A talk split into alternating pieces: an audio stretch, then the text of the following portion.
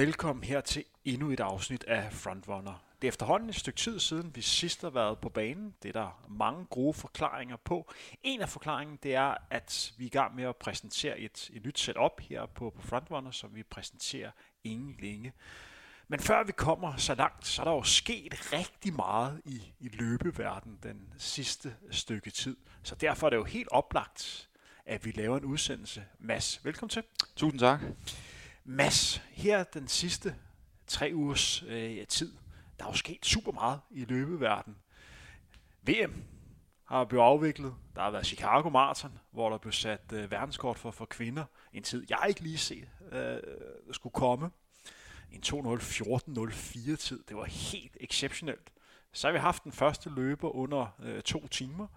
Og vi har også haft øh, flotte danske resultater. Generelt har der været meget fokus øh, på løb. Hvis du skal fremhæve en ting, som har gjort mest hvad kan man sige, opmærksomhed på dig, som overrasker mest de sidste tre ugers tid, hvad skulle det så være? Det, der nok overrasker mig mest, det må være kvindernes verdenskort på maraton. Den havde jeg ikke set komme, og slet ikke et så stort verdenskort. Den blev ikke bare slået med få sekunder, den blev slået med, med mere end en minut. Og det er noget, vi kommer til at snakke om øh, senere i det her program. Men hvad var der så ekstraordinært ved den her verdenskort? Ja, det var måden, den blev løbet på. Man kan sige, hende, kenianeren, som slog den, hun er en god løber, har løbet rigtig stærkt på halvmaraton, men hun løb en del af den sidste del af løbet alene. Det er klart, når man løber så stærkt. Men det var også, at hun slog Paula Radcliffes rekord, som man egentlig har sagt to femten femogtyve-tiden tilbage fra to tusind og tre. to tusind og tre, ja. Og det er en rekord, som kvinder ligesom har haft som sådan et, en lidt uopnåelig målestok. Og der er folk, der er kommet tættere på, men at Koskaj, som mener, hun, løb, hun hedder, slår den med, med næsten et minut og femten sekunder. Det er, det er helt vildt. Det synes jeg er meget ekstraordinært. Og senere udtalte hun, at hun tror, det er muligt at komme ned og løbe to elleve to tolv. Så hun virker som en kvinde, der, der har noget selvtillid i hvert fald. Det må man sige. Mads, hvordan går din egen træning? Det er jo et fast tema, hvornår vi får set dig på, på løbebanen igen. Ja, jeg kan slet ikke vente jo. Øhm, jeg synes faktisk, det går fremad. Jeg synes, at min fod har det bedre, end nogensinde har haft det før. Og som mange af jer ved, så er jeg jo cyklet ekstremt meget det meste året. Det har jeg skåret lidt ned på de sidste måneder, for simpelthen at, at tabe noget muskelmasse i benene. Jeg savner løb helt vildt og begyndt at cross-træne aquajog mere. Og så netop lige startet på at løbe en lille smule på sådan et anti-gravity løbebånd igen, som, så hvor man kan nedsætte kort sagt belastning. Så jeg håber inderligt på, at i to tusind og tyve, der skal jeg tilbage. Og til jer derude, der ikke tror, jeg kommer tilbage, så bare glæder jeg til, at I ser ryggen af mig, når jeg krydser målstregen. Det er der helt sikkert mange, der vil glæde sig til. Det var jo sådan, at søndag den sjette Øh, oktober, og ikke været så langt ind her inden den sjette Øh, oktober, for det var faktisk afviklet øh, midnatstid mellem den lørdag den femte oktober og søndag den sjette oktober. Der løb Thijs øh, Nijhuis øh, V M i, i maraton i, i Doha. Et løb, som var meget diskuteret, fordi forholdene var så ekstreme. Jeg var jo form bekymret for det, de skulle ud i. Øh, om det var for, for hardcore øh, for løberne, fordi vi kunne se, for, da kvindernes maratonløb blev afviklet, at det var ekstreme forhold. Øh, det var seks syvogtredive grader dernede, og med en høj luftfugtighed gjorde det, at det svarede til, at man løb i tre fireogfyrre grader, selvom det blev afviklet øh, midnat. Og jeg var bekymret for, at, at Thijs øh, løb på en eller anden måde skulle blive bedømt ud fra hans tid. Og på forhånd kunne man bare se, at det var svært at, at få en hurtig tid under, øh, under de her forhold. Og det er også derfor, at, at Thijs og hans træner, Nils Kim, indløbet har snakket om, at, at man skulle gå efter at løbe tre tredive, hvilken indikerer en sluttid på to otteogtyve, hvis man holder et stabilt hastighed hele vejen igennem. Men heldigvis øh, var forholdene bedre, end man kunne regne med, og vi fik et, et rigtig spændende øh, et løb, som blev vundet af Desisa i et, et spændende opgør, hvor øh, Callum Hawkins lige pludselig kom op til de, de førende løbere, da der var løbet enogfyrre kilometer. Men det endte med at blive et spurtopgør mellem to etiopiske løbere. Det var altså Desisa, som blev ny verdensmester øh, på, på maraton, efter han tidligere vundet sølv på distance. Det gjorde han ved V M i Moskva i to tusind og tretten. Og det er jo en løber, som var med i, i Breaking to i to tusind og sytten, hvor han havde en, en knap så god dag ved, ved den lejlighed. Jeg troede personligt, at han var ved at være, øh, ved at være færdig som løber på det her øh, topplan. Men han løb en rigtig god halvmarathon sidste år i forbindelse med Copenhagen Half, hvor han satte ny personrekord, og senere derovre der vandt han New York øh, i marathon. Og nu er han altså øh, tilbage og kan kalde sig ny verdensmester øh, på distancen. Men den løber, vi skal snakke om, det er jo Thijs. Thijs han slutter som nummer enogtredive i to atten ti. Læg lige mærke til, at vi snakker om, at han skulle ligge og løbe tre tredive hastighed. Nu løber han altså to atten, det vil altså sige hele ti minutter hurtigere end det, man havde regnet med øh, på forhånd. Han løber det, man kalder et progressivt, rigtig flot løb. Den første halvdel bliver løbet i en time og ni minutter, og så præsterer han at løbe en nul otte nul en. Jeg vil lige sige, at løbet blev vundet af Desisa i to ti fyrre. Når du tænker på Thijs' løb, og tager udgangspunkt i, der er gået tre ugers tid, hvad tænker du tilbage på? Var det en, øh, et, en god dag for Thijs? Jeg synes, det var en rigtig god dag for Thijs, og jeg var personligt spændt på hans vegne. Jeg er jo gode venner med Thijs og har konkurreret mod ham mange år. Og der var ingen tvivl om, at netop som du nævner, at, at V M i maraton, alle inden for løbeverdenen har snakket om, at det blev ekstreme forhold. Heldigvis var temperaturen lidt lavere, end man forventede.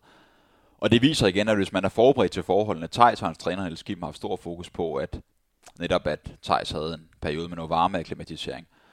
Ikke mindst at kigge på, hvordan kroppen den ligesom reagerer under varme forhold. Det vil sige, at nogle af deres... deres De mest specifikke passer ligesom under varme forhold, for at se, hvordan pulsen er gået op og ned, hvordan laktatniveauet har været. Og ud fra det, så kan man jo så bedre nogenlunde estimere, hvor hurtigt det er forsvarligt at ligge ud. Hvis nu Thijs har lagt ud til at løbe to tretten på det maraton, så er der ingen tvivl om, så var han gået meget, meget ned, og havde måske endt på en tid på, hvad ved jeg, langt over to tredive. Men det er den. Den kloge løber kommer typisk længst, så jeg synes, det var flot, at han, han fik den placering, han gjorde, ud for et, et dansk mål i hvert fald. Men ikke mindst, han forbedrede sin seeding, og man kan sige, når man kommer til et stort mesterskab, til jer derude, der ikke ved det, så når man kommer til et, til et, faktisk et V M, så er man seedet på baggrund typisk af, af sin tid. Der kommer et rankingsystem her også, men, men i forhold til tiden, så Thijs, han var, han var seedet noget længere tilbage end den placering, han fik. Så hvis man, kan for, hvis man nu man er seedet som nummer femoghalvfjerds, og man for eksempel bliver fireoghalvfjerds eller bedre, så må man næsten kun antage, at det er en succes, og det synes jeg i hvert fald, Thijs fik løbet sig til det. Så vi går ind og kigger på at skal bedømme øh, Thijs øh, løb under to forhold. Det første forhold, vi skal kigge på, det er selve placeringen. Det er to år siden, der blev Abdi Ulland nummer tretten verdensmesterskabet i London. Er det tilfredsstillende for Thijs at blive nummer enogtredive? Er det godkendt?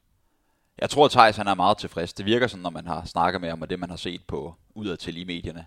Øhm, ja, Abdi han blev nummer tretten, og man kan sige, at jeg Jeg mener også, at Abdi er et andet sted, så jeg ville også forvente, at han skulle placere sig bedre. Det var lidt specielt igen løbet, det var under mere ekstrem forhold, hvorimod London, som Abdi han løb V M i, det var mere tempererede forhold. Men er det godkendt ud fra dit synspunkt? I forhold til, at jeg ved, at Thijs kan, så ja, så er det godkendt. Det er klart, jeg synes også, der er en tendens til herhjemme i Danmark. Det her det er ikke noget mod Thijs på nogen måde. Det er kun glædeligt, at det går den vej. Men at vi skal, jeg håber i hvert fald om ti år, vi kan sidde og snakke om top fem placeringer, og ikke sidde og snakke om top fyrre placeringer. Altså det der med, at man for at hæve barrieren, så er vi simpelthen også nødt til at sætte målene højere. Og det mener jeg, at Thijs, Abdi og så videre, Anna Emilie i den grad med til at gøre. Og hvis vi går lidt videre, så kigger på selve præstationen. Ja. For en ting er at kigge på placeringen, og en anden ting er at kigge på selve præstationen. Synes du, den var rigtig god? Vi snakker om et, et progressivt løb. Jeg tror, noget af det, man skal have mest respekt for, når vi snakker om, om Thijs' løb, der er det det med, at han vælger at lægge sig ikke bagerst, men tæt på bagerst de første fem kilometer. Vi kender begge to Thijs, og Thijs er en løber, som ikke har det godt med at, at lægge sig så langt nede i, i feltet. Det kræver virkelig tro på sig selv og virkelig overskud at kunne gøre det. Jeg har løbet med, med Thijs flere gange, det er du også, og ved at alt bobler i ham, når, når startskuddet løber, og han var bare lyst til bare at drøne afsted. Da der var verdensmesterskabet her i København på halvmarathon i to tusind og fjorten, der var jo Thijs også med helt fremme de, de første øh, tusind meter, selvom han sikkert på forhånd vidste, at det var ikke særlig smart. Men her vælger han altså en anden strategi. Han tager rigtig mange trøjer til sidst. Igen, præstationen. Det er vel flot løbet, er man ikke? Ja, det vidner, at han er blevet mere moden, som du nævner. I, gennem årene har han lært, at, at igen, det ikke er altid den mest ivrige løber, i hvert fald i starten af løbet, der vinder et maraton. Det er faktisk typisk aldrig den mest ivrige løber. Så jeg synes, det, det er flot løbet af ham. Også det, han løber et negativt split, endda under de her forhold. Han løber altså omkring midnat, hvor de starter, kommer i mål der lidt over to om natten. Og igen, forholdene var relativt ekstrem. Hvad kan han bruge det til, Thijs? Han er nu anbydet nummer enogtredive til verdensmesterskabet, men der er også et olympisk lege, som man håber på at kvalificere sig øh, til næste år. Det kræver, for at være sikker, en tid under to elleve tredive. Der er også et ranking-system, som træder i kraft, men lige nu ser det ud som om, at der er tilpas mange løbere, så kommer til at løbe under to elleve tredive. Der sker meget i løbeverdenen øh, lige i øjeblikket, så for at være helt sikker, skal han altså der, øh, dernede. Hvad tror du, at han kan bruge det her løb til? Ja, først og fremmest tror jeg, det giver ham noget selvtillid. Han har set til de store mesterskaber, han kan være med i den, i den flotte halvdel. Øhm, og han har ikke mindst i forhold til O L i Tokyo. O L i Tokyo skal det siges. Først og fremmest skal Thijs forhåbentlig kvalificeres til det. Men maratonløbet er der blevet snakket om, at det er blevet flyttet, så det ikke bliver så varme forhold. Det er blevet flyttet. Det er blevet flyttet, ja. Det er korrekt. Det bliver nok stadig varmt og fugtigt, og det han nu har haft et mesterskab, et all-out-løb under varme forhold, det gør, at han ved, hvordan kroppen reagerer, og de erfaringer har de en ti måneders tid til at arbejde videre med i forhold til, hvordan de laver den bedst mulige træningsløsning for Thijs, så han kan præstere optimalt. Det næste, vi skal, vi skal snakke om nu, det var en begivenhed, som fandt sted øh, lørdag den tolvte oktober. Der fik vi en mand under to timer på, på maraton, Kipchoge. Løb en nioghalvtreds fyrre ved det her højt profilerede INEOS en nioghalvtreds-projekt. Det var løb, man kunne, kunne følge med. Eurosport havde købt rettigheden til det, og så kunne man sidde også og følge med på deres YouTube-kanal. Hvordan oplevede du, du det her løb her? Jamen, jeg så det, som sagt, som mange af jer andre lyttere sikkert også gjorde lige fra starten af. Jeg er klart, jeg havde set frem til det, men det var ikke sådan, som sådan noget, jeg havde set voldsomt meget frem til. Jeg så langt mere frem til det, der skete dagen efter, vi også skal snakke om, nemlig Chicago Marathon, fordi det var et løb, som var, det var et meget kunstigt setup. Når det så er sagt, så er det imponerende at komme under to timer, men jeg har stadig sådan en lidt mærkelig bittersød fornemmelse i, i kroppen, fordi at, så vi to, Henrik, har snakket om, at Kipchoge, han så jo voldsomt frisk ud, da han kom i mål. Vi snakker om det der, når man lavede en af de største idrætspræstationer i historien, måske endda inden for alle idrætsgrene, så skal man gerne have, også folk, der ikke ved noget om sporten, om løbet, skal gerne kunne se en mand, som virkelig har ligget og presset grænserne. Og jeg må indrømme, det kunne jeg ikke rigtig i store dele af løbet se Kipchoge gjorde. Han løb meget hurtigt til sidst. Han løb også et let negativt split. Og da han kom i mål, så var han vildt frisk. Det er jo løb, som har fået meget omtale. Det er jo en, en stor præstation. Det er jo en stor ting, at øh, vi har en, en løber, et menneske, under øh, to timer. Større aftryk kan man næsten ikke få som sportsmand. Jeg blev spurgt blandt andet senere den her dag, hvor jeg var inde hos T V to, T V to News, om hvis man skal sammenligne med andre grænser inden for idrættens øh, verden, og øh, andre grænser, som var lidt sådan uopnåelige. Og den eneste grænse, jeg sådan lige kunne komme i tanke om, det var jo den her timeverdenskort øh, på, på cykel. Tidligere var jeg oppe og køre sådan seks syvoghalvtreds, så man ændrer lidt på reglerne i forhold til, øh, til hvordan cyklerne skal blive lavet. Så vi nu er nede og have en verdenskort, en timerekord på, på femoghalvtreds, lige over femoghalvtreds kilometer. Og det er nok først, når man kommer over tres øh, på en time, hvor man kan snakke om en grænse, som minder lidt om den her to timers grænse øh, på maraton. Det er også bemeldt ud, at der faktisk var over en halv milliard mennesker, som sad og fulgte med øh, på, på YouTube øh, dækning, og det viser, at der har været stor interesse. Hvorfor tror du, at interessen trods alt har været så massiv, øh, når man kan snakke om det alligevel har været lidt øh, kunstigt på en eller anden måde? Jeg tror netop, som du siger, det er stadig en meget ikonisk grænse, to timer. Man har i mange år snakket om to timer på maraton, og de fleste mennesker, også emotionister, som ikke nørder løb på samme plan, som vi gør, de kan relatere sig til maraton. De har måske selv prøvet at løbe, for eksempel Copenhagen Marathon, har måske løbet på tre komma fem eller fire timer. Og de ved, at hvis man løber ned omkring to timer, går det rigtig stærkt. Hvorimod hvis man snakker en tid på femten hundrede meter, og man løber tre enogtredive eller tre seksogtyve, det kan de ikke rigtig relatere sig til. Så jeg tror, at, at den her grænse, den der timegrænse, hvis nu det, grænsen havde været, hvis nu Kipchoge tidligere havde løbet en nioghalvtreds, og han skulle prøve at komme under en otteoghalvtreds, så tror jeg slet ikke, der havde været samme, hvad skal man sige, interesse omkring det. Men er det ikke også atletik-fejnsmaker, løbefejnsmaker, som har set mange løb, der på en eller anden måde er, er lidt gal på den, f- fordi det viser jo med tydelighed, at ved at vælge at lave setup som det her, så er der stor interesse øh, for det. Er det ikke også, der skal ændre lidt opfattelse af, hvordan løb også kan blive serveret? Man kunne måske i hvert fald tænke det ind, det der med, at hvis man på den måde kan hæve den generelle interesse for atletikken og ikke mindst løbsporten, det gør også, at vi får flere udøvere, vi får flere både fra hvad skal man sige, fra unge alder af og op igennem til langt op i folk af fyrre, halvtreds, tresserne. Men det kan også, at vi kan få flere penge ind i sporten, og dermed har større muligheder.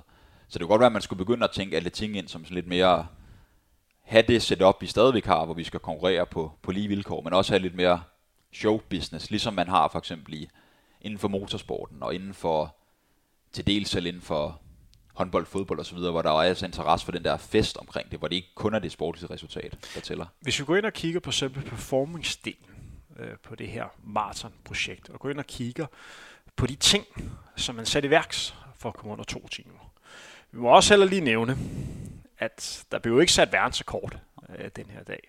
Årsagen til, at det ikke kan tælles som verdenskort, er, at man har flydende pacemaker eller hare undervejs på, på hele ruten. Det vil sige, at der er løber, der træder ind undervejs. Før tiden skal godkendes, så skal pacemakerne, som hjælper de første løber, starte sammen med løberne. Der må ikke være nogen løber, der træder ind undervejs.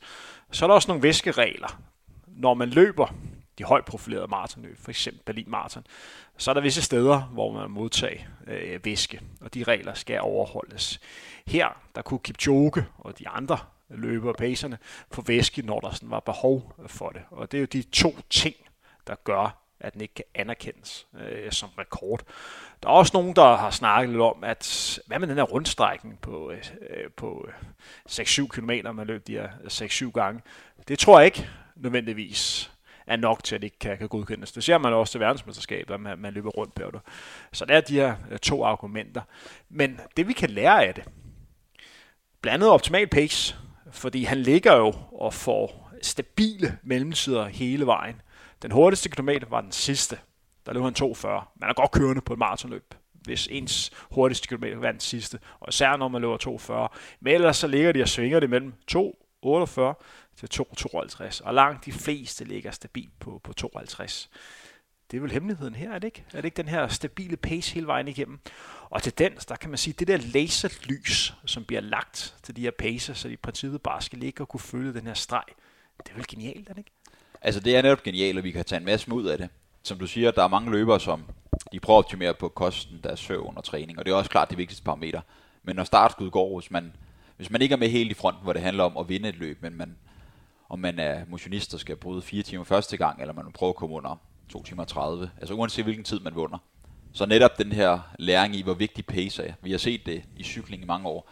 En ting er pace for eksempel på, på banen, men en anden ting er, at, at pacemakerne, som Kipchoge han havde med, hvis vi nu tager det faktum ud, at de hoppede ind og ud, som du også nævnte, hvilket man ikke må for at slå en rekord, så var der gjort ekstremt meget arbejde omkring aerodynamikken i det her. Altså de havde igennem vindtunneltest og diverse andre tester, man set på, hvordan Kipchoge kan flytte mindst mulig vind. Det vil sige, at der er mindst mulige luftmolekyler, der har ramt ham. At der er mindst mulig draft bag ham. Øhm, og det kan vi helt klart tage med videre, hvis man selv skal prøve at slå en rekord, hvis man har et lille pacer-team, man skal have med sig. Så til jer derude, sådan rent håndgribeligt, hvis I ikke har nogen, der kan hjælpe jer undervejs, I vil gerne for eksempel under tre timer, så prøv at løbe, hvis der er en klynge af mennesker. Lad være med at løbe foran dem. Løb lige bag dem eller i midten, så tæt på folk som overhovedet muligt. Kan du beskrive den måde, de, de har valgt at løbe på? Ja, de havde modsat øhm, Monza-projektet, altså Nikes projekt, første sub to projekt øhm, tilbage i to tusind og sytten. Og vi skal lige nævne, at det her projekt er jo sponsoreret af INEOS. Ja. INEOS, som er en britisk øh, kemivirksomhed, en af de største virksomheder i, i Storbritannien, der bliver drevet af den måske rigeste mand øh, i Storbritannien. Der er i hvert fald mange penge. Udover at sponsere det her projekt, så er han jo også storsponsor i det cykelhold, der tidligere er kendt som, som Sky, og så er også noget sejlads, han er gået ind og, ind og støtter. Øh, men du skal svare på deres formation. Ja, formationen var således, at hvis vi tager Kipchoge ud af ligningen, så havde vi syv pacer. Vi havde øh, næsten sådan en, en omvendt trekant, det vil sige, vi havde to løbere foran, så havde vi to løbere bagved, og så havde vi en i midten. Det er svært at forklare, når jeg ikke kan vise et tegn, men forestil jer en pil, der vender mod Kipchoge. Bag den, den bagerste løber løb Kipchoge så, og så interessant var det, at Kipchoge yderligere havde to løbere bagved, så på henholdsvis højre side og venstre side. Ud, ud fra diverse aerodynamiske test kunne det være det mest optimale. Hvad tænker du om de to løbere, der løber bag Kipchoge? Jeg tænker, der er to ting i det. Først og fremmest så handlede det om at optimere på alle parametre, øhm, og de fandt ud af, at det aerodynamisk skulle være det bedste. Man ved fra cykling, hvordan, at hvis man løber, for eksempel er otte mand på en cykel, så er det faktisk ikke mest optimalt at ligge som ottende mand, så er det bedre at ligge som sjette eller syvende mand, fordi man danner selv nogle hvirvelvind bag sig, og de kan brydes, hvis man har en mand eller to bagved, som Kipchoge havde. Det vil sige, at der er lidt mindre modstand. Men er der ikke forskel på, når man ligger og løber de her enogtyve kilometer i timen, som der er, når man ligger og løber tooghalvtreds, og så når man ligger og cykler femogfyrre kilometer i timen?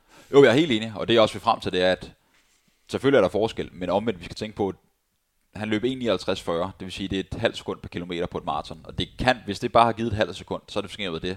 Den anden faktor, som jeg også tror er meget vigtig, som, som jeg også ved, du har været meget inde på, det er netop den mentale faktor. Vi ved selv, hvor meget det kan betyde, at der ligger, en ting er, at du har nogen foran dig, men det du har nogen bag dig, og dem, der typisk løber bag, så hvis man kender lidt til Kipchoges, øhm, hans, hvad hedder det, de drenge, han træner med, at ofte, det var faktisk ikke Ingebrigtsen-drengene og og mange af de andre vesterlandske løbere løb bagud. Det var typisk nogle af hans kenianske løbekammerater. Det vil sige, det at have to af sine bedste venner, som man ved stod der en hundrede procent lige bag, så kan også give et mentalt boost undervejs. Så det kombinationen af, at det måske har givet en lille smule aerodynamisk effekt, hvilket det tror, det har, og ikke mindst det mentale boost, det tror jeg har været nøglen til, at det lykkes. For de løbere, der ligger bag Kipchoge, har vel den opgave at være på en eller anden måde sådan en redningsstation, hvis Kipchoge kommer i problemer. For det, man kunne se ved løbet i Monza, det var efter tredive, jeg tror det efter treogtredive, der får Kipchoge problemer. Og så er det svært for de pacemaker, der ligger foran, at holde et stabilt tempo. Fordi hvor hurtigt kan Kipchoge ligge og løbe lige her? Hvor hurtigt kan de her tillade sig at ligge og holde af hastighed? Men det med at have nogle løber bagi, der kan det med til at lige at redde Kipchoge, hvis han kommer i problemer. Du nævnte jo selv, men det er lidt sjovere og lidt mere hensigtsmæssigt at ligge midt i en gruppe, i stedet for at ligge bagerst på det. Men der er helt sikkert også en aerodynamisk effekt af det. Det var sådan, at Kipchoge inden løbet snakkede om, at han rigtig gerne ville finde sine grænser. Han vidste ikke, hvad sine grænser var, men han ville rigtig gerne derhen. Meget pop, er sagt. Da jeg så det løb, der var min første tanke, da han kom i mål. Gud, hvor så det her nemt ud. Jeg blev lidt overrasket over, hvor relativt nemt det var for Kipchoge at løbe under to timer, og jeg tænkte, det er da utroligt, at ingen andre løbere har gjort det igennem historien. Fordi jeg er også fuldstændig enig med det, som du nævnte før. Jeg definerer en stor idrætsbegivenhed med, at man kan se, at den her person virkelig lider. At det har været en kamp for ham. Det har sikkert været en kamp for Kipchoge, og man kunne se på ham, hvor meget det betød. Men han skjulte sin anstrengelser godt, fordi det så ikke, det så ikke hårdt ud for ham. Jeg tror ikke, Kipchoge har fundet sine grænser her. Jeg tror ikke, at det her det er, er maksloftet for Kipchoge. Jeg overvejede lidt efterfølgende, om hvor hurtigt han reelt kunne løbe den her dag. Og rygterne der, dernede fra går over på, at han godt mente, at han kunne løbe et par minutter hurtigere. Er det en femoghalvtreds, han i princippet øh, kunne løbe? Betyder det her pace så meget? Betyder de nye sko, som vi kommer ind på senere, betyder de også en, en større effekt? Og kunne en løber som, som Thijs eller Abdi, kunne de med samme øh, setup for eksempel sætte dansk rekord på maraton? Kunne de løbe under to ni syvogfyrre med øh, de her supersko og stabil pace hele vejen igennem? Jeg vil ikke afvise det. Hvad med de, øh, de hurtigste kvinder, Koskaj, der satte verdensrekord dagen efter to fjorten nul fire? Vil hun være i stand til at kunne løbe under to ti øh, på, på maraton og bryde en, en magisk grænse der? Det kunne også godt være. Jeg ved ikke. Så på mange måder synes jeg ikke, jeg bliver specielt klogere. Jeg bliver mere nysgerrig, fordi der er flere ting, der sådan er, er åbnes op. Hvad, hvad er fremtiden nu for, for Kipchoge? Ja, man kan sige, at han ville... To år siden prøvede han at komme under i Monza, under to timer på maraton. Det lykkedes ikke. Der var han meget tæt på. Nu er det lykkes, og manden har, han har den reelle verdensrekord, som Bekele faktisk er ret tæt på. Det nævnte vi i sidste udsendelse sammen med, med dig, Henrik, og så Thomas Ehlers. Øhm, så er der et O L, hvor han kan forsvare guldet, hvilket ingen har gjort før på maraton. Så man kan sige, at det eneste, der sådan lige umiddelbart, tænker jeg her i de næste få par år, hvis han kan holde sin, sin meget, meget fine form, det er at forsvare sit olympiske guld, og så er det at få den verdensrekord endnu længere ned. Nu kommer jeg med en forudsigelse her, som I godt må hænge mig op på. Her, vi optager torsdag den fireogtyvende oktober. Der er ikke meldt noget ud. Men jeg er fuldstændig enig med dig. Jeg tror, Kipchoge har meget fokus på, at han gerne vil genvinde sine olympiske titel. Det er sådan, at O L næste år skal afvikles i Japan. Maraton er rigtig stort i Japan. Han sponsor Nike, har en stor interesse i, at Kipchoge han bliver fremstillet som en af de absolut største stjerner ved O L. Det vil overraske mig meget, hvis vi ikke ser Kipchoge på startstregen ved Tokyo Marathon i februar måned. Det vil være en perfekt opvarmning for ham, for at kunne lære Japan at kende, for at gøre sin navn endnu større, og så er det en major, han mangler. Jeg tror, der er langt større sandsynlighed for det, end man får set ham øh, i London øh, Marathon. Det er min tanke om øh, Kipchoges øh, fremtid, hvad der kommer til at ske i, i to tusind og tyve. Det næste, vi skal have lidt fokus på, det er jo den her Vaporfly-sko, som Kipchoge øh, løb i. Der er jo kommet en ny model øh, på markedet, øh, som Kipchoge var den første, øh, der løb i. Igen, for at skære det helt ud, det er bevist, at den her Vaporfly-sko har en effekt.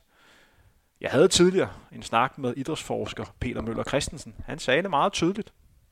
Vi har fundet frem til, via studier, at den her sko kan give op til halvfems sekunder på en maraton ved løber på det her plan. Og, og hvis vi regner det ud, så når vi snakker maratontider omkring tre til fire timer, og du har løbestilen til det, så er gevinsten selvfølgelig større. Man skal lige have med i overvejelsen, at man også ændrer på løbestilen. Risikoen for skader bliver, bliver større, og det er ikke alle, der kan, der kan bruge det, men skoen har en effekt. Men der er altså kommet en, en ny model, som virker jo helt vanvittigt. Hvad er din holdning til, til Vaporfly lige nu? Og hvad tænker du?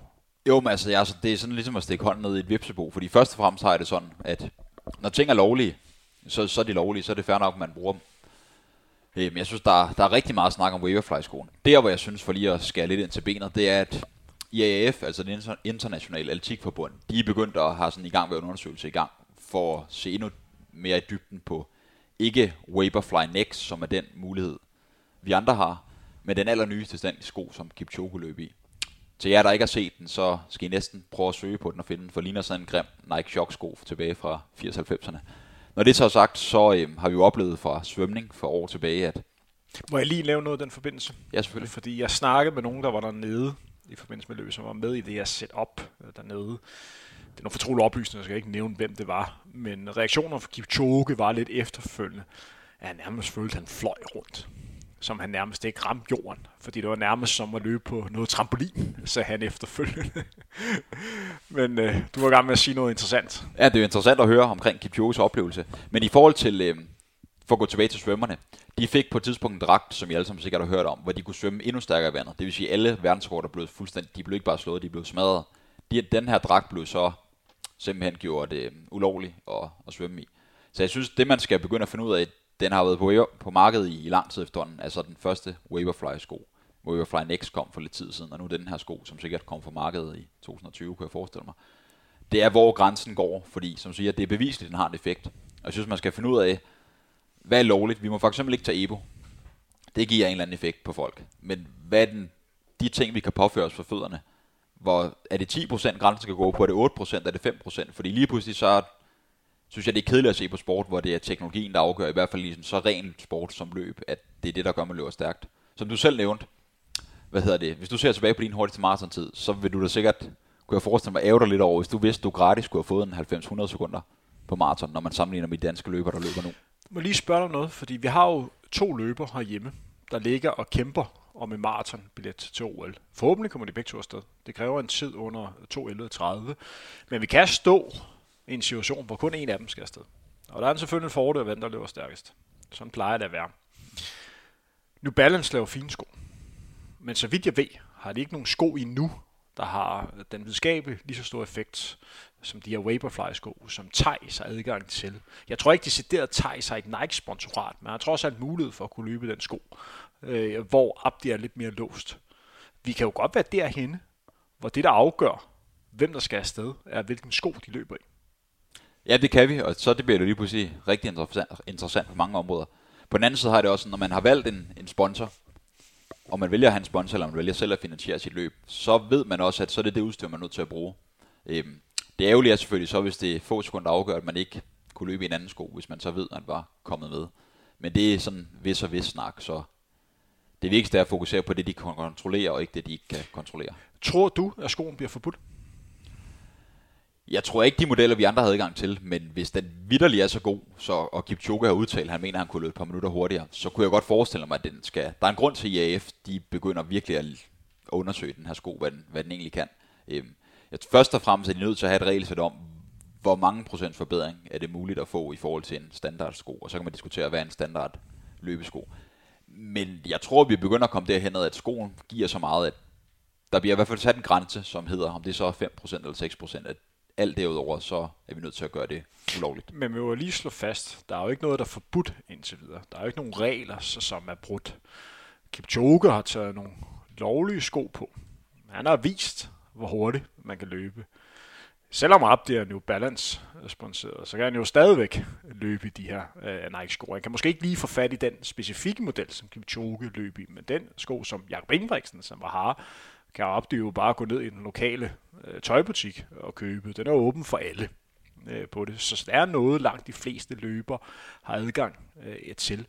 Men vi er jo også lidt ude i, vi skal lige nævne, at det her program er ikke sponsoreret af Nike. Det er ikke derfor, vi sidder og, og snakker om det. Det er fordi, at det er relevant, og fordi, at det virkelig betyder noget lige i øjeblikket. Men hvis vi går ind og kigger på løbemarkedet som industri, er vi vel også derude, hvor at den her overprofilering, den her ekstrem snak om den her supersko, øh, gør, at vi er i gang med at få et skævt marked, fordi alle motionister vil jo også gerne have fat i den her Vaporfly-sko.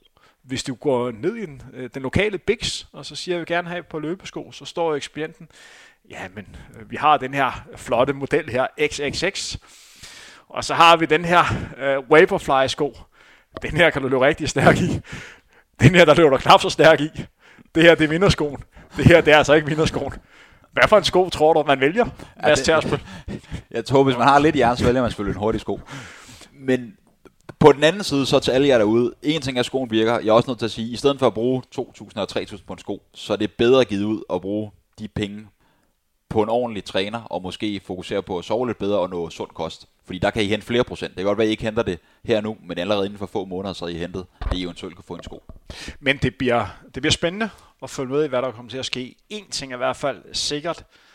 Jeg er personligt ved at være lidt træt af at høre om den her sko. Jeg synes, det er spændende at følge med, men skoen er ikke forbudt. Den er lovlig. Helt enig. Men der bliver godt nok snakket meget om det. Men ja, vi sidder også og snakker om det her. De to vinder af Boston Mar- eller ikke Boston Marathon, Chicago Marathon, havde begge to uh, Nike-sko på, begge to uh, Vaporfly-modellen uh, på. Vi fik en sejr til Chirono uh, for, for Kenya i uh, to nul fem femogfyrre. En løber, som satte løbskort ved Amsterdam Marathon sidste år, hvor han løb lige over to timer og fire minutter. Så vandt han Boston Marathon tidligere år, og nu har han altså vundet Chicago Marathon. Begge de her to major har han vundet i et spurtopgør. Han har virkelig lidt af en afslutning til sidst. Det, der var mere interessant ved den her dag, det var, at vi fik en overraskende verdenskort for kvinder. Jeg havde regnet med, at vi dagen før fik en løbe under to timer. Men jeg havde virkelig ikke regnet med, at Paula Radcliffes legendariske verdenskort skulle blive slået den her søndag. Og ikke bare slået, den bliver massakreret. To timer, fjorten minutter og fire sekunder hedder den nye rekord. Og det var et løb, hvor man kan diskutere om, hvor gode forhold det var. Man kunne se uh, Mo Farah og Gain Robb, der var med i, de havde vanter og hue på og pakket godt ind. Det var sådan fem seks grader. Og ikke, altså, solen var lidt fremme, men det, det blæste, blæste en del. Det er ikke det, der normalt plejer at rime på, på hurtige maratontimer, men Koskaj var, var ligeglad og lagde ud i, i femten tredive. Det er altså et hurtigt udlæg. Det er sub to ti tempo, hun ligger ud i. Så hurtigt kunne hun ikke helt løbe, men kommer altså øh, flot i mål. Du nævnte det selv i indledning, men hvad får det her effekt, den her tid? Er det en ny epoke øh, i, i kvindeløb? Er det her bare startskuden på en, ja, øh, en masse verdensrekorder på kvindernes maraton, eller det enestående resultat? Jeg tror lidt, det er startskud i hvert fald på, at, at flere kommer dernede omkring. Fordi som vi har set det med helt tilbage Roger Bannister, der løb under fire minutter på mejlen. Når nogen bryder store grænser, så er der flere, der følger med. Det kan godt være, at de ikke kommer ned og løber to fjorten eller to femten, men jeg tror, det gør lige pludselig, hvis vi ser flere kvinder, der løber under to sytten, måske endda under to seksten. Jeg tror også, det øger troen på for de kvinder derude, som, som måske den unge pige, som er femten år gammel i Kenya eller i U S A, eller måske endda i Danmark, og tænker, det er faktisk muligt. Om ti år, så kan jeg også, når det der det er muligt under legale forhold. Jeg synes også, det er interessant at se på, at, at uh, Koskaj, hun har løbet, jeg kan ikke huske, hun har løbet fireogtres noget på... fireogtres femogtyve på halvmarathon ved Creighton North Front. Det skal lige siges, at den tid ikke kan anerkendes. Og det er simpelthen fordi, at der, at der ikke er start og mål øh, samme sted. Man ændrer lidt på reglerne, før det skal godkendes, så skal der øh, afstanden fra en start og mål må maks være halvdelen af den distance, man løber. Og her, der tror jeg, man bare løber stort set lige ud, øh, så, så man er længere væk end de her maksimalt tilladt på lidt over øh, ti kilometer. Og den dag havde du god medvind, og så det er derfor, der kom nogle, nogle gode tider øh, ved det. Men hun har også, hun viste sit værd, hun vandt jo London Marathon øh, tidligere år, hvor hun også løb, øh, løb rigtig stærkt. Men det jeg vil sige med det, det var egentlig, når man kan løbe de her flotte tider på halvmarathon, og hun også i helt klart legal løb kan løbe omkring femogtres eller lige under femogtres, er jeg sikker på, så bør man også med specifik maratontræning kunne løbe omkring de her to, fjorten, femten stykker. Jeg tror, at der, hvor problemet det er, det er, at mange kan løbe stærkt på halvmaraton. Vi ser også mange danske herrer kan måske løbe fireogtres på halvmaraton, men så kan de kun løbe to, sytten, atten på maraton.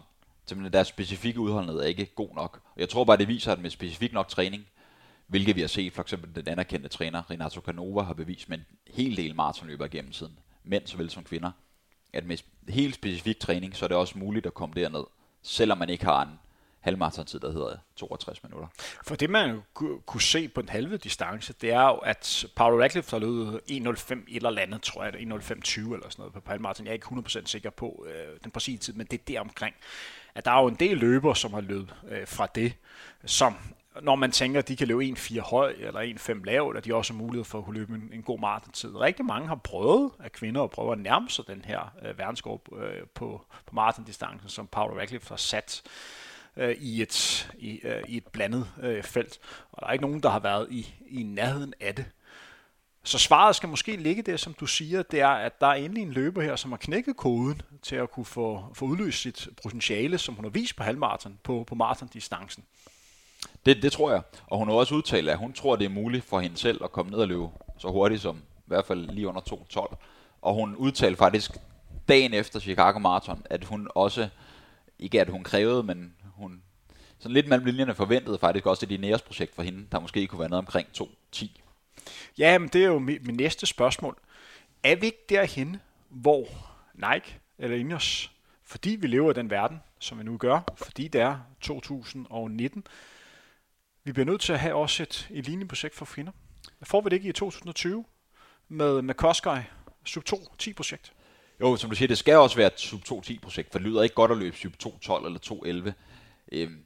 Jeg håber, det også er, er muligt for kvinderne. På den anden side, så er der bare noget lidt mere, der er noget lidt mere unikt ved en teamgrænse, end der er ved en, for eksempel hvis Kipchoge skulle under to nul to eller to nul et. Det lyder bare, det klinger bare ikke lige så godt.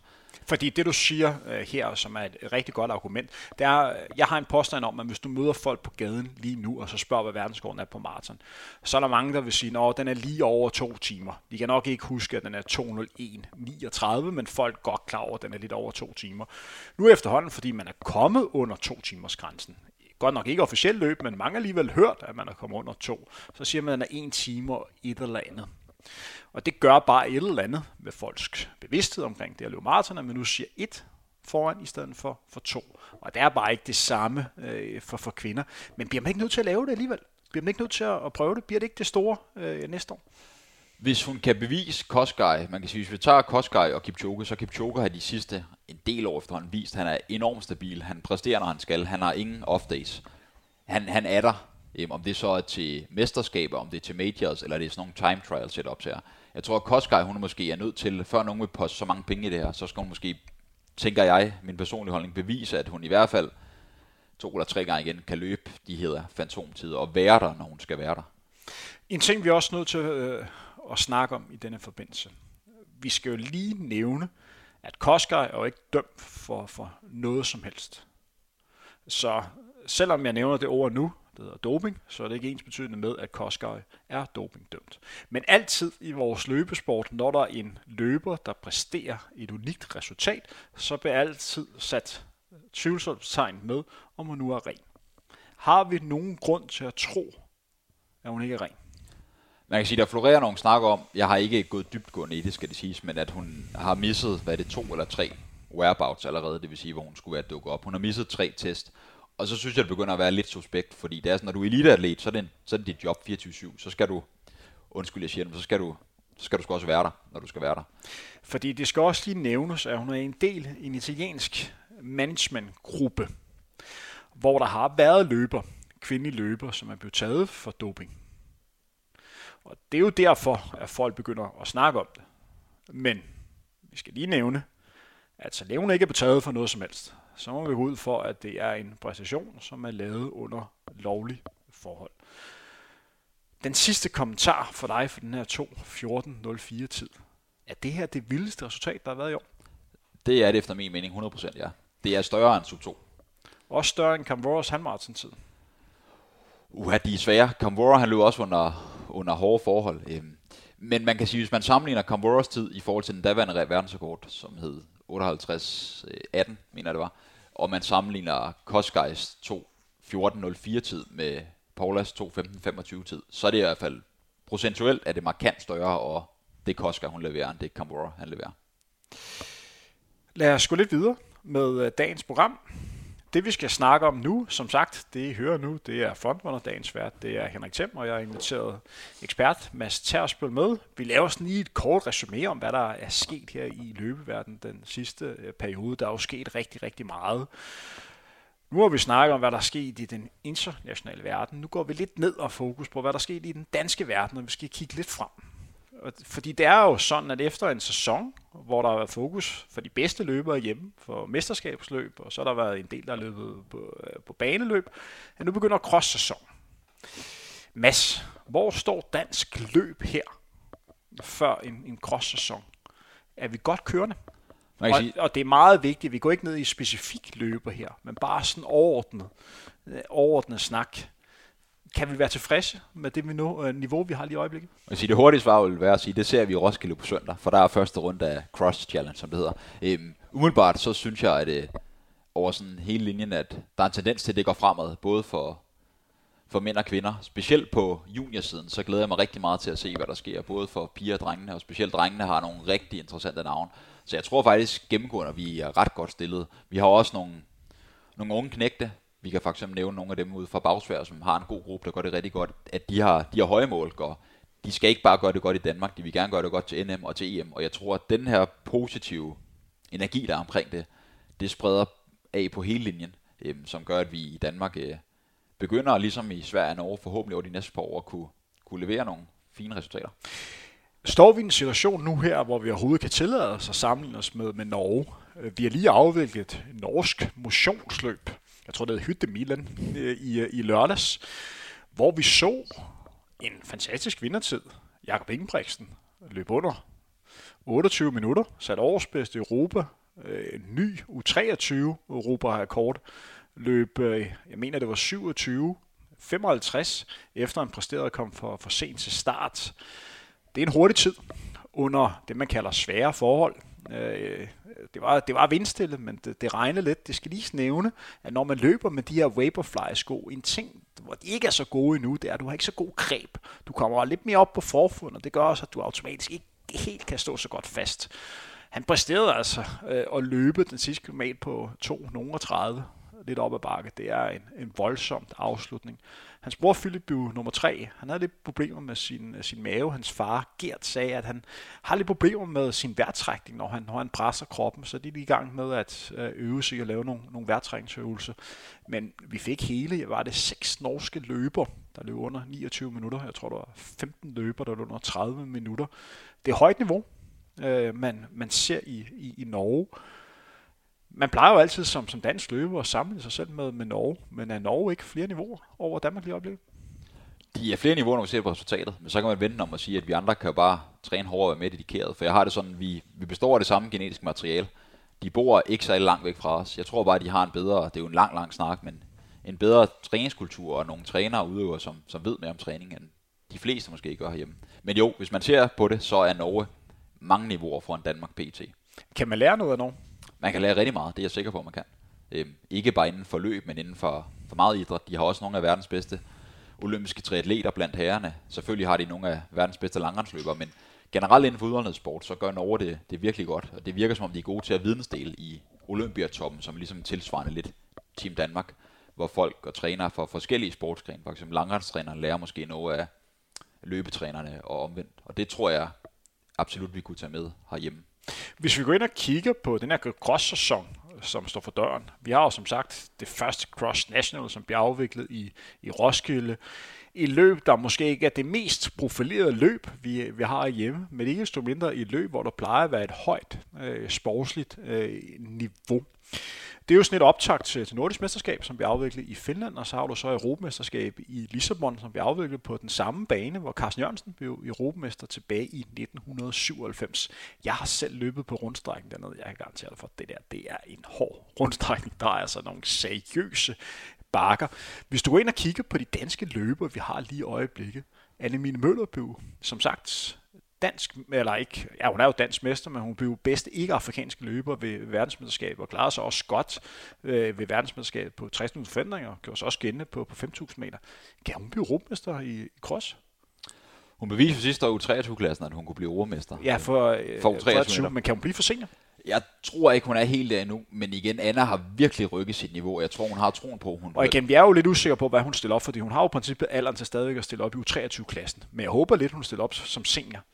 Det kunne være lidt interessant at se i hvert fald, men jeg tror ikke, hun kan blive europamester endnu, fordi det bliver hun hundrede procent for nogle år, det, det tvivler jeg ikke et sekund på, men jeg tror, hun kan være med rigtig langt fremme.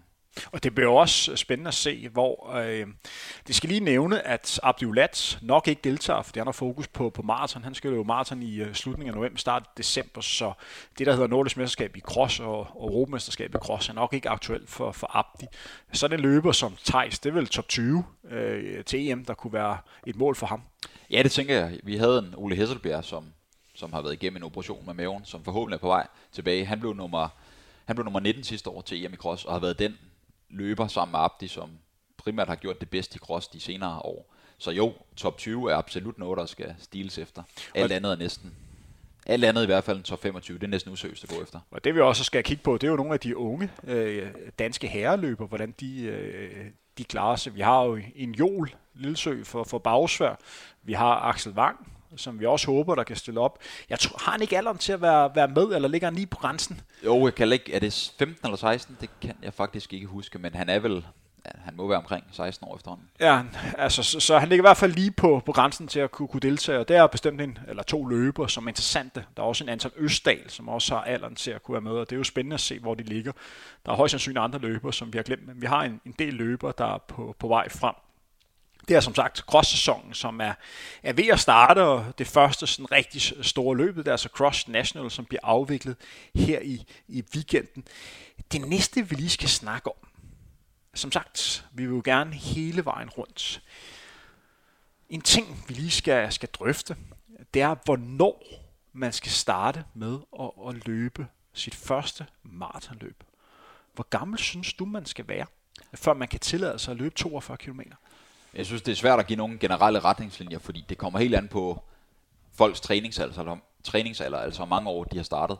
Og så kommer det an på, om man har fokus på maraton eller løber maraton som del af træningen. Personligt, nu har jeg kun én erfaring med maraton. Det var det år, jeg fyldte atten, der løb jeg Copenhagen Marathon. Jeg havde det sådan alt under to femogtredive succes, alt andet det var fiasko. Og jeg løb så to treogtredive. Men det var ikke som sådan det, der var målet. Til gengæld så den træning op med maraton, at jeg havde så stort fokus på, på den aerobe del, altså uderneden, gjorde, at jeg løb stort set uden intervaller. Løb jeg en, slog jeg P R på fem tusind meter med et minut og fem sekunder, løb fjorten halvtreds og tre tooghalvtreds på femten hundrede meter. Men hvis du snakker med en, øh, en talentfuld atten-årig løber, lad os sige øh, Axel Wang, han er, øh, nej ikke, ikke Axel, men Anton Østdal er vel deromkring for, for Bagsvær. Hvis han gerne vil løbe maraton, skal han gøre det? Jeg vil selv sige nej nu, så vil jeg hellere have de fokuserer på at prøve måske også længere distancer, det er fint måske en off-season, prøve et halvmaraton. Men, men max- hvorfor skulle han ikke gøre det? Fordi jeg er bange for, at det tager for meget på kroppen, altså skadesrisikoen. Trods alt skal man tænke på maraton, det er på asfalt, og toogfyrre komma to kilometer på asfalt i høj fart, det kan være hårdt for kroppen. Så er der også det, når man er ung, fordi man ikke har så mange træningsår på banen typisk, så restituerer man ikke lige så hurtigt. Og det gør man, skal man mister helt op mod en måneds træning bagefter. Så man kan sige, at det kan være, at det går ud over resten af, af sæsonen. Omvendt, hvis man ved, at man er, man er primært langdistansløber, man vil være en af de allerbedste, man vil slå Henrik Jørgensen to nul ni treogfyrre, og man har løbet mange kilometer, som man var lille, så, så hvorfor ikke prøve det, tænker jeg. Men øh, hvad hvis selv samme person, han er, han er bare siger, jeg vil simpelthen det her. Der skal man som træner sige, øh, det her det er lukkeland, det skal du ikke gøre. Jamen, jeg var jo selv i den situation, hvor jeg, jeg sagde, jeg ville gøre det et år, jeg fyldte atten, sagde jeg til, til Leo Madsen. Og han sagde, det, det skal du ikke, det havde vi mange snakker om, så det, det gør du fandme ikke det der. Men jeg sagde, det, det gør jeg, altså jeg er ligeglad. Og okay, så, så, så gør vi det. Så jeg synes, en træner, han skal selvfølgelig ikke lukke drømmene, drømmene for en, hvis nu det hvad skal man sige, eleven skulle tage alle det, hvis nu atleten virkelig vil prøve det, og har overvejet, reflekteret lidt over, hvad konsekvensen kan være, så, så er man nødt til at, at prøve det. Hvordan finder man ud af, hvad for en distance, der, der er bedst for en? Det tager også flere år. Selv hvis man har løbetrænet i to eller tre år, så er det svært at vide, at man har fundet sin distance. Det kan være, at man har løbet otte hundrede meter i tre fire år for eksempel, men faktisk ender på femten hundrede meter, eller måske endda på fem tusind meter. Så det er simpelthen over tid at prøve Prøv en masse forskellige distancer og prøve en masse forskellige distancer flere gange. Og så kan man også typisk i træning se, hvis nu man i forhold til ens klubkammerater for eksempel altid er den super hurtige på en, en to hundrede meter og en hundrede meter, hvorimod man halter nå efter på, på de lange ture og på de længere intervaller, så kunne det være, at man skal holde sig lidt mere til mellemdistancerne, hvorimod hvis man er rigtig god til det lange, så er det måske mere de fem tusind meter og op efter, man skal fokusere på.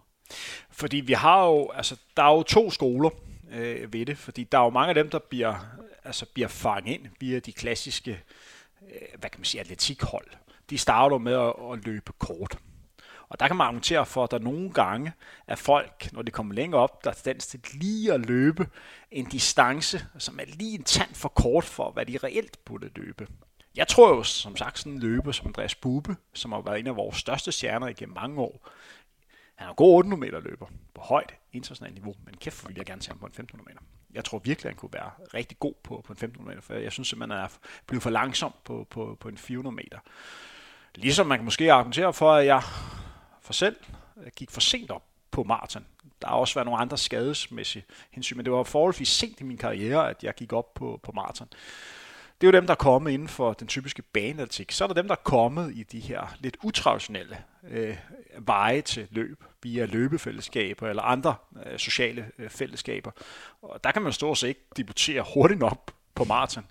Og der kan man måske argumentere for, at det har været farligt for dem, at de starter på maraton. Fordi når man først er maratonløber, så er man maratonløber og skal i fokus. Og det er så svært at rykke sig rigtig meget på de, de korte distancer.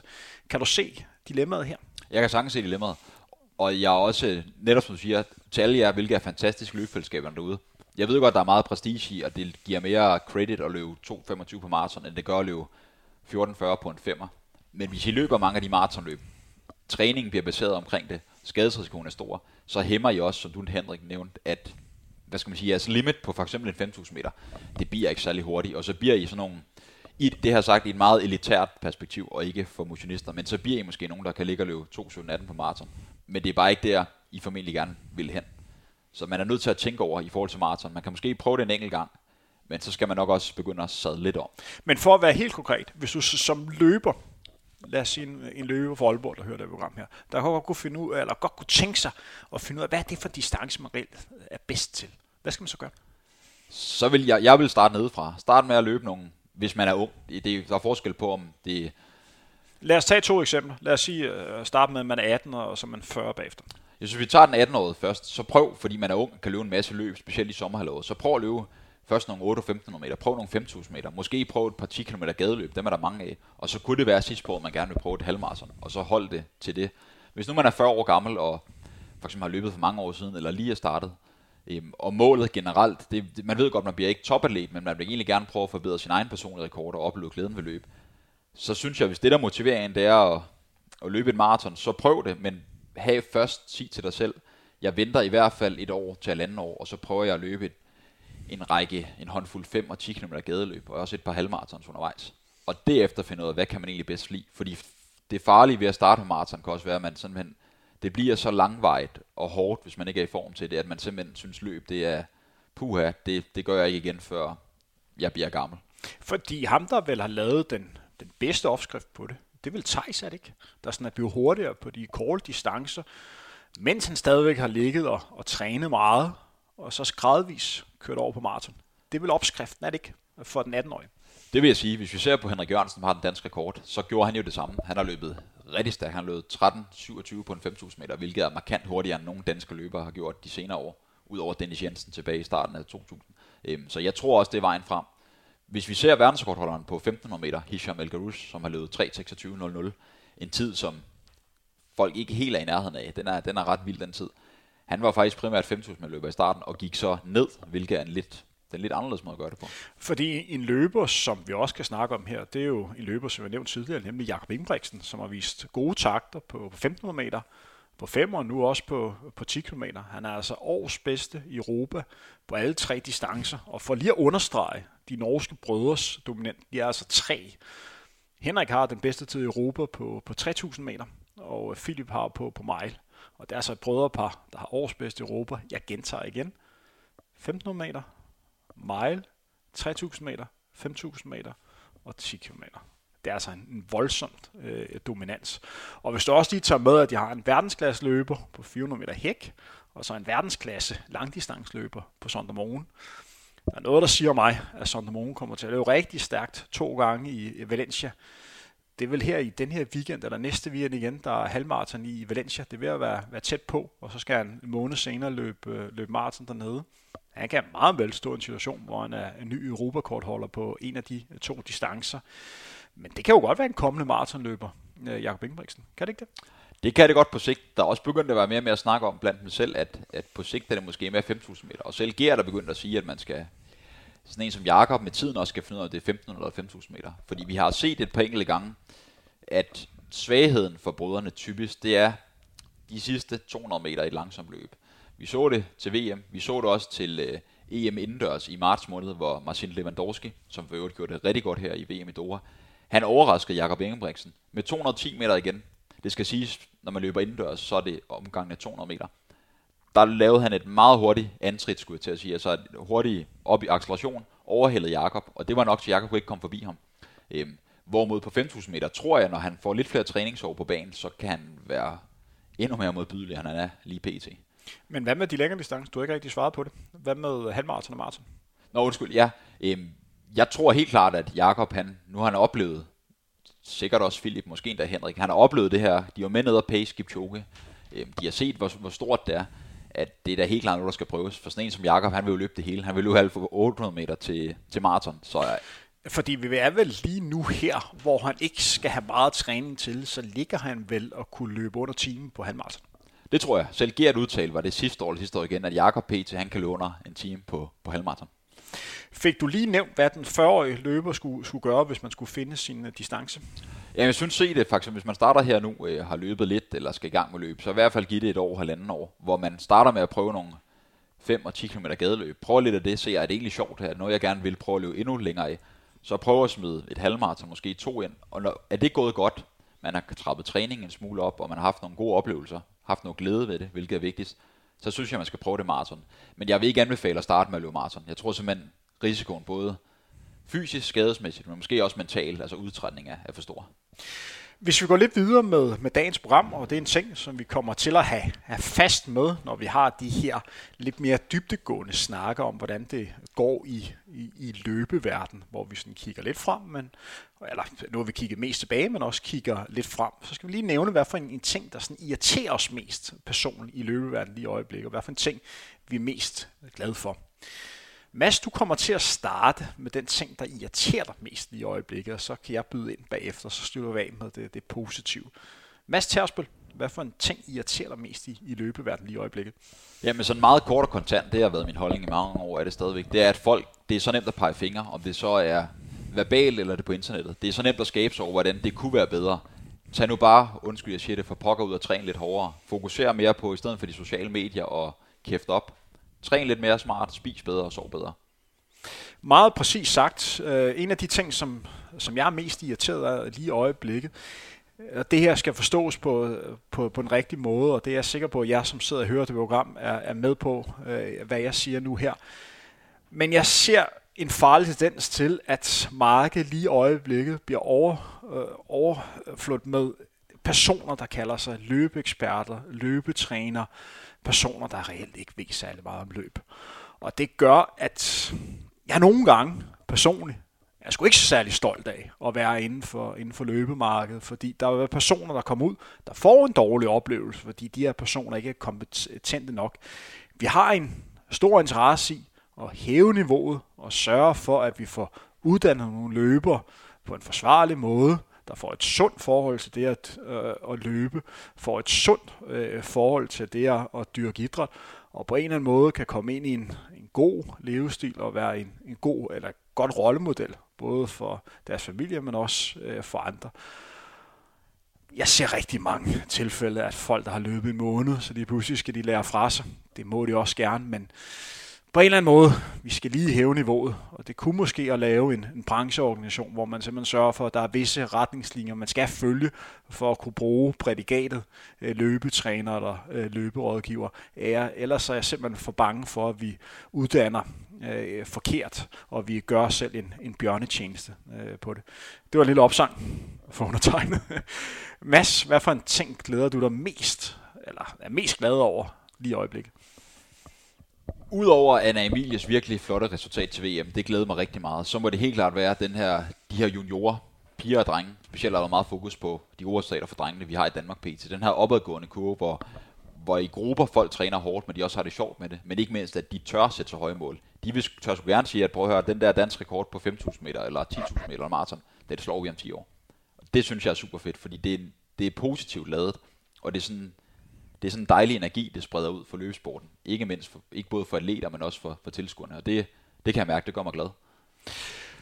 En ting, som jeg gerne lige vil nævne, det er, at jeg synes faktisk, den, den sidste måned har der været rigtig, rigtig meget positiv omtale af vores øh, løbesport. Der har også været ting, som er blevet nævnt, der måske ikke er så godt for vores løbesport. En ting, som vi ikke har nævnt særlig, eller slet ikke har nævnt her, det er jo den sag, der kører lige i øjeblikket med Alberto Salazar. Årsagen til, at vi ikke har snakket mere om det, det er, fordi det er en undersøgelse, som er i gang med at blive lavet. Indtil videre han blev suspenderet, og man er i gang med at undersøge, om der er nogle atleter i hans team, der har gjort noget, de ikke må. Men der er ikke noget konkret endnu, og så længe der ikke er noget konkret, så skal vi selvfølgelig ikke komme med noget, noget dom. Vi kan bare konstatere, at hans gruppe blev lukket ned. Men det, jeg synes, vi skal nævne, det er, at vi har haft masse projekter, som har været meget positive for løbesporten, og med til at gøre, at løbesporten har fået endnu mere omtale, end den har gjort tidligere. Vi har haft et verdensmesterskab, hvor man kan sige, hvad man vil, om at afleve, afvikle verdensmesterskab i Doha, men vi havde et mesterskab, hvor vi havde nogle rigtig flotte dueller, især inden for, for løbedistance. Der var nogle lidt ekstreme øh, maratonløb, men hvis vi var udgangspunkt på banen, så synes jeg faktisk, at alle øh, løb, vi så, var løb, som jeg personligt øh, vil huske. Det var en god reklame øh, for, for løbesporten. Vi har haft en ny verdensrekord for kvinder, som også fik en del omtale. INEOS sub to-projektet fik også meget omtale.